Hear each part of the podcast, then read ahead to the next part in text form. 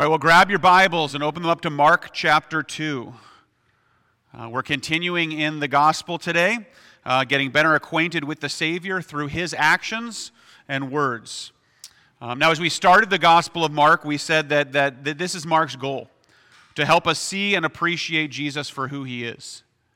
And the best way that Mark can think to do that is to basically sort of get out of the way um, and allow Jesus to make himself known, to present Jesus by his words and his actions. And that's what we've been doing, and that's what we're going to continue to do today.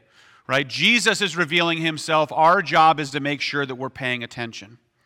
And so today we're going to look at two stories uh, one miracle, and the second, an interaction between Jesus and the scribes. And in both, we get a better understanding of, of Jesus' priorities, of, of sort of not only his ministry priorities, but what his priorities are for us as we live for him. And so, with that, let's get into it. Mark chapter 2, we're starting right in verse 1, says this And when he returned to Capernaum after some days, it was reported that he was at home. And many were gathered together so that there was no more room, not even at the door. And he was preaching the word to them. And they came, bringing to him a paralytic carried by four men. And when they could not get near him because of the crowd, they removed the roof above him. And when they had made an opening, they let down the bed on which the paralytic lay. And when Jesus saw their faith, he said to the paralytic, Son, your sins are forgiven. Now, some of the scribes were sitting there, questioning in their hearts, Why does this man speak like that? He is blaspheming. Who can forgive sins but God alone? And immediately Jesus, perceiving in his spirit that they were thus questioned, that they thus questioned within themselves, said to them, Why do you question these things in your hearts? Which is easier, to say to the paralytic, Your sins are forgiven, or to say, Rise, take up your bed, and walk? But that you may know that the Son of God has authority on earth to forgive sins, he said to the paralytic, I say to you, Rise, pick up your bed, and go home. And he rose and immediately picked up his bed and went before them all, so that they were all amazed and glorified God, saying, We never saw anything like this. All right, so last week, uh, Andrew mentioned that Mark likes to use the word immediately.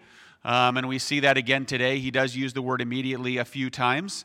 Uh, and the reason, though, at the end of the first chapter that he uses it is he wants us to see that those events are happening um, right in order. So this happened, and immediately Jesus went uh, and did this. And so he, he uses that as a cue uh, to help us see how closely related the events are. Uh, today, he uses it in the story sort of in a place where it's like Jesus speaks right? It says rise, and then immediately the guy got up and walked. So he wants us to see that those two things are linked. But as we enter to chapter 2 today, he actually uses a different word uh, to, to, describe the passage of time. Uh, he begins by saying, some days later. In other words, the gap between the last story at the end of chapter 1 and this one uh, is not immediate. Instead, there has been an extended passage of time. And it's helpful, I think, to be reminded of this that as we go through the Bible, as we read through sort of books and, and these things are happening in rapid fire order, um, the reality is that these events are much more stretched out than it sometimes appears in our Bibles. Right? The amount of time between the beginning of Jesus' ministry and the cross was somewhere between two to three years, probably leaning more towards three years. In Mark, the triumphal entry, that's the beginning of the last week of Jesus' life, actually begins in chapter 11. What that means is that we have 10 chapters that span two to three years. And so it's important to remember that in between all these miraculous things that we are seeing, Jesus is walking and talking and eating. He's resting, he's praying, he's living life with those around him.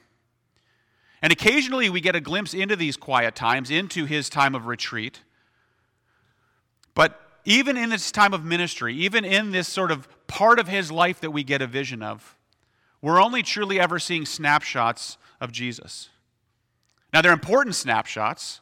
They're the ones that the Holy Spirit inspired the gospel writers to write, um, that he felt like we needed to know. But Jesus' life was also filled with friends and travel and feasts shared with people, and we're going to see one of those today. When it comes then to the miracles, they were really a small percentage of his time. And I think that that helps us somewhat with our own expectation of the miraculous. Right? The rare act of miracles um, is not meant to take away from the importance of the rest of life. They were there to confirm what Jesus was doing. Right? The miracles communicate that he is working in our lives, that Jesus is present and can bend the rules of nature even for us. But it's not to take away from the fact that he's there when we're walking and talking and eating. Recognizing this helps us to make the ordinary and the normal become opportunities to glorify God. It helps us to see that even those things that are seem somewhat mundane at times are actually ways and part of his mission. By seeing miracles as a small but important part of Jesus' work, it helps us to see those amazing moments of our life, those, those times that we sort of go, man, God was there, as rare events to cherish, not something to chase or expect as regular. And doing this allows us to have the, the wonder of the rare flow into every part of our life. Because it reminds us that even the most mundane aspects of our lives are infused with divine possibilities. I would say that our lives become more spirit filled and more miraculous when we aren't looking for signs and wonders at every turn. And I would say that is the, actually the irony of it. Um, those people who tend to elevate miracles, who are looking for sort of the miraculous all the time, um, tend to see it the least. And what I mean is, when they're not experiencing the supernatural, they tend to lean towards God isn't here. And I've heard that a lot of times. Not feeling it, God must, be, God must not be here. Um, this isn't happening, the Spirit must not be here. But to steal a title from Francis Schaeffer, he is there and he is not silent. God is active and working at all times, in all parts of our lives. And the way that we cultivate the ability to see and hear this is by getting the right pace. Both the right pace in reading the text, but also the right pace in leading, living our lives. And so we need to wonder at the miraculous as we live most of our lives in the ordinary realizing that it is an ordinary that has been given to us to live in unison with the God of the universe, which makes it not ordinary at all. All right, back to the story. All right. Jesus is traveling. He comes back to Capernaum, it tells us. Um, this is the place where he cast out an unclean spirit on the Sabbath in chapter 1. Um, since that event happened, his fame has grown. Um, he has done numerous miracles. The last chapter ended with him healing the leper. Um, if you remember, he told the leper, Don't tell anyone. And the leper was like, I'm going to tell everyone. Um, and all of a sudden, everybody knows about Jesus. Uh, the end of chapter 1 tells us Jesus could no longer openly enter a town. So, as Jesus gets to the place where he stays in Capernaum, and, and most people assume that this is actually Peter's house, uh, the house is packed with people. Um, now, I've been in some crowded places in my life. I like to go to concerts. Um, uh, I've been to some house shows. Those are pretty tight. Uh, but the only thing that probably relates anything to like what this was is if you've ever ridden on the subway during rush hour. Um, in a major city. Um, if you've ever been in that sort of thing where you are in there and you're like squeezed, and then you get to a stop and the doors open up, there are people who need to get on, but they just laugh um, uh, because there is no way that another human being can get into that. And every once in a while, somebody tries, and it's like, oh no, this guy. And they try to get in and actually like kind of get in so that the doors look, you know, um, and, and a lot of times they can't. Like it is so full, you can't get another human being on. Um, Side note, this is one of the moments where I'm really happy about being tall. Um, because while it's not the freshest air up there, it is fresher than what everybody else is going through. Um, but this is how the house is described. It says, even at the door, another person could not enter. All of these people came to see Jesus, to hear Jesus. Um, and it says that he was teaching. And it says specifically, he was teaching from the Word. Um, and I love, I love this continual reminder that Jesus is, is, is leaning on the Word. He, he continually goes back to delivering the Word. Um, it's, it's, it's, it's helpful to us to remember it's not just, again, the, the miraculous, it's, it's all pointing to the Word of God, the revelation delivered. Um, so Jesus teaching, the people all want to hear it. Um, and then these guys come, they bring their friend on a mat, and they can't get in. Um, they're trying to bring their friend to Jesus. They can't get there, so um, uh, they go up to the roof. They, they cut a hole in the roof. Um, they know that Jesus is what their friend needs, um, and so they do go through the difficult work of carrying him up to the roof to get him there. They lower Jesus then, or lower their friend, sorry, uh, down in front of Jesus. And then verse 5 tells us when Jesus saw their faith, he said to the paralytic, Son, your sins are forgiven. Now, before we move on with the story, I want to address one thing here that came up a lot in my study this week. Um, and that is when it says Jesus saw their faith and healed their friend. Um, a lot of people will jump to the conclusion that it's the faith of the four friends that then got the paralytic healed. Um, so, so if that's the way that you read it, which is how some people do, um, the application then come, becomes kind of like you can pray for and, and, and save your, your friends. Like you can do something to basically save them, which is not really helpful. Um, that is a wrong idea about how salvation works. Um, I would instead say the reason why um, Jesus, well, what's going on here is that the faith that Jesus sees in them is all five of them. When he says them, he is not all of a sudden cutting out the person who was healed. Um, the guy who was on the mat was not just along for the ride, though he was along for the ride. Um, but no, he also trusts that Jesus can heal. Right? The whole reason why he's going through this process is because he has the same belief. And so, while again, it's them, um, Jesus sees the faith of all of them, he still heals the one who had faith. Now, I'm getting ahead of myself because at this point he hasn't healed him yet. The guy still can't walk. Um, the man's a paralytic, he can't move his legs. His friends have brought him to Jesus because they'd heard that Jesus has the ability to heal. And they trust that Jesus has the ability to heal. And so they carried him them there so that he could walk home. But Jesus' response to him at the beginning here is not about his legs at all. Right? It's about his heart. Jesus promises to heal him by forgiving his sins. And so the first miracle here is not physical, but spiritual. Right? Jesus says, I've seen your faith, I've seen that you want to be healed, and I am going to heal you completely. Now, at that point, the scribes are freaking out, right? Um, and, and, and rightly so, um, uh, because no one has the authority to forgive sins but God. Um, in the Old Testament, this is why we read the reading of the law that we did, there's all sorts of things you have to go through. There is a process before this is even a possibility. And Jesus just sort of sidesteps all that. He, he just goes, yeah, yeah, looks at the guy and says, Your sins are forgiven. Now, in a sense, then, Jesus has declared that he has more power than the Old Testament law because he can declare sins forgiven without all of the, the things that the law requires. Now, of course, that's going to bring up questions of like, who does this guy think he is? Um, and that's what's going on with the scribes. They're over there in the corner going, Somebody going to do something? Who's going to do something? And it says they're not even saying it out loud, they're just thinking it. And Jesus turns to them. He knows what they're thinking. And he says, Why do you question these things in your hearts? Which is easier, to say to the paralytic, Your sins are forgiven, or to say, Rise, take up your bed, and walk? Now, that's a trick question. The answer to the question is, is neither is easier because they're both impossible. Um, a sinful heart is like an incurable physical disease. It's not something that can simply be fixed. Right? So this man has legs that do not work, and he has a heart that does not work. Because that's what sin does. It infects, it blinds, and ultimately it kills. So for Jesus to say which is easier is actually him saying, if I do one, will you believe that I can do the other? Right? Jesus is about to do one impossible thing that can be verified in order to confirm one that cannot be proven.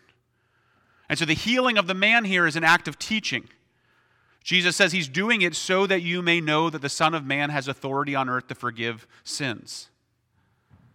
So, what Jesus is saying is, I am God, I have the authority to forgive sins, and I will prove both of these things by healing this man right now.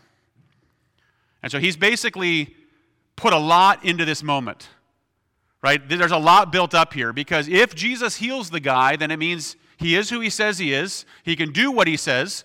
Um, and, and again, he is here to redeem. If he can't, Jesus is a blasphemer and his promise of forgiveness means nothing. He's made this moment mean that much. And then he turns to the paralytic and he says, I say to you, rise, pick up your bed, and go home. And it says, He rose immediately, picked up his bed, and went out before them all. And so, what Jesus is doing here is he is giving a physical picture of the restoration that he brings. Right? All those who are healed by Jesus will once again be able to stand in the presence of a holy God. Now, that story began all the way back in creation, right? We were created by a holy God in perfection. We see in Genesis 1 a beautiful creation. We see perfect human relationships. And then we see that sin comes in and destroys it all.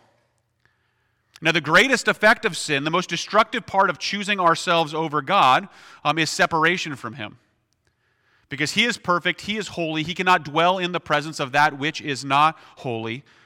And so, our very nature as sinners makes it impossible for us to ever come to God. We are ultimately, because of our sin, eternally banished from Him.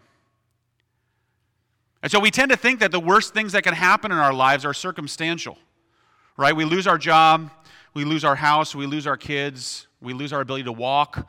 These are the, kind of the, the worst things that we can think of. And all those things are bad. But what Jesus wants his disciples to understand is that all these frustrations are the results of a breakdown between the Creator and his creation. And so, all sin, all of the bad things that come from sin, come from this relational break. And to be healed and to be forgiven is to have this relationship reconnected. And so, while the main concern of the paralytic and his friends was the ability to walk, Jesus does a much greater work. And as he makes clear to the scribes and all the others packed into this little house, the Son of Man has come to forgive sins and to heal the relationship between God and his people. This miracle is proof that he is able to and that he has come to his people to do exactly as he promised. All that to say, Jesus is not just a magic man that is here to give you what you want most. He is a Savior who has come to redeem. And we need to see that.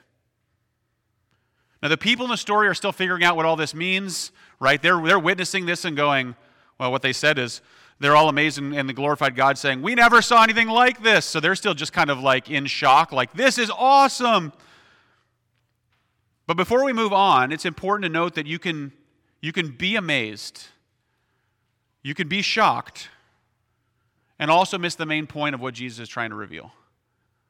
And I think many people do. There are a lot of people who claim to be Christians, there are a lot of people who are Christians, who look at the miracles like this one and they come to the conclusion that Jesus was primarily about improving other people's lives. That the ministry of Jesus was about feeding the hungry and overcoming disabilities. Now, it's clear that Jesus did these things. But he did it to reveal that he was the Messiah who would bring about the complete restoration of all things. He's going to bring newness and, and, and, and renovation to everything. He's going to fix everything in the long run. But he begins with the restoration of our hearts. And so, like the four friends in this story, we should bring others to Jesus knowing he has what they need. But we need to make sure we don't make the mistake of reducing it down to felt needs. Jesus did not promise that coming to him would make our lives better or easier. And that's the mistake that a lot of people make. He promised that he would forgive our sin. And that is far more important for our eternal state. And so, in the healing of the paralytic, Jesus proves that he has the power to heal the body in order to make a statement about healing the soul. In the next story, now, he's going to call his next disciple and we see him once again responding to the naysayers um, so that he can teach us about his life and ministry. Verse 13, it says this It says, He went out again beside the sea, and all the crowd was coming to him, and he was teaching them. And as he passed by, he saw Levi, the son of Alphaeus, sitting at the tax booth, and he said to him, Follow me. And so he rose and followed him. So, the first time we saw Jesus calling disciples a few weeks ago, uh, he was calling uh, exclusively fishermen, right? He called two sets of brothers. Um, now, not that there's anything wrong with fishermen, but that's sort of an odd choice uh, for sort of like first pick. Um, they weren't exactly known for their brains. Uh, we see this actually coming up over and over again later in the, um, especially in Acts when they start teaching, and people are like, how are you guys so smart? You're just fishermen. Um, uh, the expectation is that they wouldn't be able to sort of lead a teaching ministry. Um, these unlearned men, though, speak with such authority. And so Jesus' first four choices are blue collar guys who know how to work hard. uh, but wouldn't be considered book smart. Again, a strange choice for a teaching and speaking ministry. Levi, now, who he's calling, is a different, different guy. Um, he's a tax collector, so good with numbers. Um, he would have been viewed as a bit more intelligent than, than those who have come before. Um, but he's also despised because of his chosen profession. Right? To be a tax collector meant that you worked with the oppressive Romans to take money from the Jewish people. Um, but it didn't just end there. Right? It wasn't just that you worked with the enemies, that you were a traitor. Um, it was also very common for the tax collectors to skim a little bit off the top. Um, it was almost kind of expected. Um, it was like how American tipping has gotten, but without sort of asking first. Um, you just pay a little extra for everything. Here, push a button on the screen. Um, sorry. This, obviously, I have issues with some other things. Uh, um, yeah. So, tax collectors were greedy thieves who had turned on their own people. Um, and, and this had kind of built and built within society to the point that the, um, uh, the religious leaders saw them as, as extremely morally repugnant, um, so much so that good people were not supposed to even hang out with them. Um, so when Jesus goes and he sits with them, when he eats with them, when he calls them as his disciples, um, this is pretty shocking. Um, and so when Jesus calls Levi uh, here, we see just like the others, he, he follows Jesus. Uh, he immediately joins Jesus on mission. And we see that Jesus' ragtag team is beginning to take shape. Take shape. Uh, it continues to be people who are not obvious choices. And I would just say this part of Jesus, the way that he calls his disciples, who he calls as his disciples, uh, is really refreshing. And I think it's really refreshing if you are someone who, well, let's just say, is not the obvious choice. Um, if you've ever in your life felt like the oddball, the one who doesn't fit, the person who's trying to figure it out when everyone else around you seems to know what they're doing, uh, you're in good company in the kingdom of God. Now, in truth, I would say you're in good company in general. I think most people actually experience many of these things. Most people are insecure and unsure, feeling like the outlier. I sit down with a lot of people from a lot of different walks of life, um, and I honestly don't know anyone who doesn't feel like there is someone against them or some situation where they are the outcast who doesn't feel like somehow, again, everyone is on the inside and they're on the outside. Um, it's a common human feeling. Um, some of you probably feel it here. Um, some of some people feel it other places, but somewhere in your life you are going to have this this feeling. Again, it's refreshing to see that that Jesus looks at those people and all of that stuff just washes away. But the second part is we're all going to feel that way. The question is, what do you do about it? What do you do with your own fear of being the outsider? How do you handle knowing that there is something wrong with you, or something at least seemingly wrong with you in a situation? And the final story here offers us two options of, of how to deal with that. What do we do with, with well, what do we do with that fear? Verse 15 tells us this. It says, As he reclined at the table in his house, many tax collectors and sinners were reclining with Jesus and his disciples, for there were many who followed him. And the scribes of the Pharisees, when they saw that he was eating with sinners and tax collectors, said to his disciples, Why does he eat with tax collectors and sinners?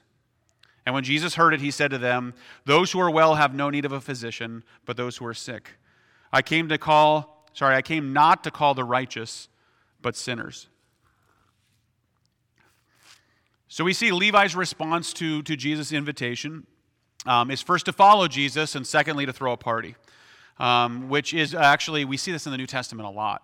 Um, those people who, who are welcomed by Jesus want to respond, and one of the common ways that they respond is by inviting him over for a meal. Um, the good news of belonging is something that these outsiders want to share, and so they tend to invite their friends over and go, You need to meet this guy. You need to experience the belonging that I am experiencing. Um, again, they are overwhelmed, uh, and, and so they, are, they, they want to share that. Um, and so when Jesus is calling sinners and outcasts, their friends are also sinners and outcasts. And so now we have a whole room full of sinners and outcasts, and Jesus is right there in the middle at the table uh, eating with them. It's a beautiful picture. Um, and so in this, we see the kind of a first response to Jesus. The tax collectors and the sinners know who they are. Um, they're well, people who are well acquainted of all of the ways in which they have fallen short, all of the ways in which society does not accept them. Um, and this is why they are so, again, overwhelmed that Jesus would choose to spend his time with them. They know that they do not deserve to be loved and forgiven. And so they are overjoyed at Jesus' presence. We see that those who recognize their sin celebrate the grace that is given to them. Now, there's another group in this story, and with them we see another response to Jesus. It's the scribes. They see who Jesus has chosen to spend his time with, and they attempt to shame him. That's really what they're doing when they're confronting his disciples. They are not actually looking for an answer to the question, uh, they're trying to bring up the fact that, do you see what he's doing? Come on, this is the guy you're following. Why does he eat with tax collectors and sinners? Now, I think it's important to note um, that Jesus also eats with the scribes, right? Sometimes there's this misnomer that Jesus chooses the tax collectors over the Pharisees, but that's not true. The Pharisees are actually always in the crowd with everybody else. They're obviously at the meal enough to see what's going on. Jesus doesn't choose the tax collectors over the Pharisees, um, he actually shows grace to both of them. The difference is actually in how they respond to him. The scribes act as if they are worthy of Jesus' time. See, they're good and righteous in their own minds, and, and if Jesus spends his time with anyone, if he's going to choose who he's going to dine with, it should be them. And so their issue with Jesus um, and who he chooses to eat with is more about the fact that they want it to be exclusive. They think that it should be reserved for only those people who um, are righteous. His choice of these despised members of society then takes something away from their elevated position. Because if Jesus gives value to the sinners and the tax collectors, then they sort of lose the high ground that they have in, in society, the, in the battle for power and value. And so while they ask a question here that sounds like they're concerned with Jesus not being corrupted or staying above reproach, what they're actually most concerned with is how his actions are going to affect their lives. And as usual, Jesus' answer is brilliant. His answer to this question is actually, the more I study it, the more I'm like, this is one of, I mean, he has some amazing answers. But this one, this is what he says. He says, Those who are well have no need of a physician, but those who are sick. I came not to call the righteous, but sinners. Now, that, the reason why that's such an amazing answer um, is that he's not just addressing the question of why he's willing to dine with the outcasts of society. Um, but he's also sort of calling out to the scribes in his answer. When he says, I came not to call the righteous but sinners, he's making a statement about the heart of the people who receive him. It isn't that Jesus is more interested in saving the outcasts, it's that they are more interested in him. When Jesus says, I do not call the righteous, it's because there are no righteous. No, not one, we are told. There are, however, people who think they are. And the self righteousness is what keeps them from recognizing their need and the healing that Jesus brings. He is the physician, but people only go to the doctor if they think that they're sick. And what keeps people from coming to Jesus, from receiving his healing, is that they think that their life is just fine without him. The Bible tells us all need the healing that He offers, but some don't recognize it. They want to be seen as good and righteous in who they are. And so they seek to add to their lives. They say, Jesus, what are you going to do for me? How can you help me achieve the things that I already want to do? Instead of actually realizing they are broken and they are sick and they need to be healed. And so Jesus' answer here is a defense of his dining habits but it's also a call to the scribes to repent. He is saying to them, Recognize who you are. Come to me. There's, there's no barrier. Realize that you're sick. The great physician is here. And he makes the same call to us. At any point, the scribes could let down their guard and their posturing and see their need. They could come to Jesus and they would be healed. The only barrier is their desire to be justified in themselves which is something we all struggle with. This is not just a problem for the Pharisees. And so both of the stories today point to the same truth. We must see our need and come to Jesus, knowing that He is both willing and able to heal us. And this isn't about the sort of one time act of conversion. This isn't about the paralytic coming to Jesus and now he can walk and now he doesn't need Jesus anymore. No, we need to be reminded of our need again and again. Because Jesus doesn't simply heal us and then we never sin again. We aren't made right with him and then we act righteously from that moment on. No, we continue to sin and the healer continues to give us what we need. And so, the best way to keep us from self righteousness and to falling into this trap is to realize that you're never righteous without Him. You're never good and you don't need to be healed. And we remind ourselves of this every week when we gather together and take communion.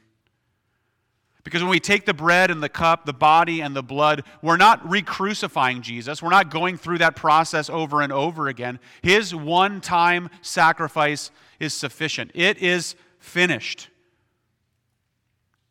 But the fact that the healer has healed us completely does not take away our, continually, our continual need for him. And so we partake over and over and over again as a declaration that we are still sinners in need of a physician and that Jesus is that healer who is willing to heal the outcasts and sinners that come to him, us included. And so, as you come to the table today, come broken. Come recognizing that you are not his because you are righteous enough. You are not his because you are the best choice. You belong to the family of God because he looked at you and said, Your sins are forgiven. Let's pray. Father, we just thank you so much for who you are. Um, you act so differently than we would or do. Um, you choose based on your love and your grace, and it's just such a beautiful reality for us. As we know our faults, we know our failings, we know all the reasons why we aren't good enough. And you know what we see when we see you act, we see that you act without any need for us to prove ourselves. You act simply because you are good and gracious and loving. And so I pray that we would be able to let our guard down, that we would be able to stop posturing, that we would, that we would stop thinking that there's something that we need to do to be good enough. And that, God, we would accept the grace that you give and, and just experience the joy that we see in the tax collectors and the sinners uh, who just gather around you and have a great feast. We want to be like that. And we pray that you would help us to get past ourselves to get there. That's in Jesus' name we pray. Amen.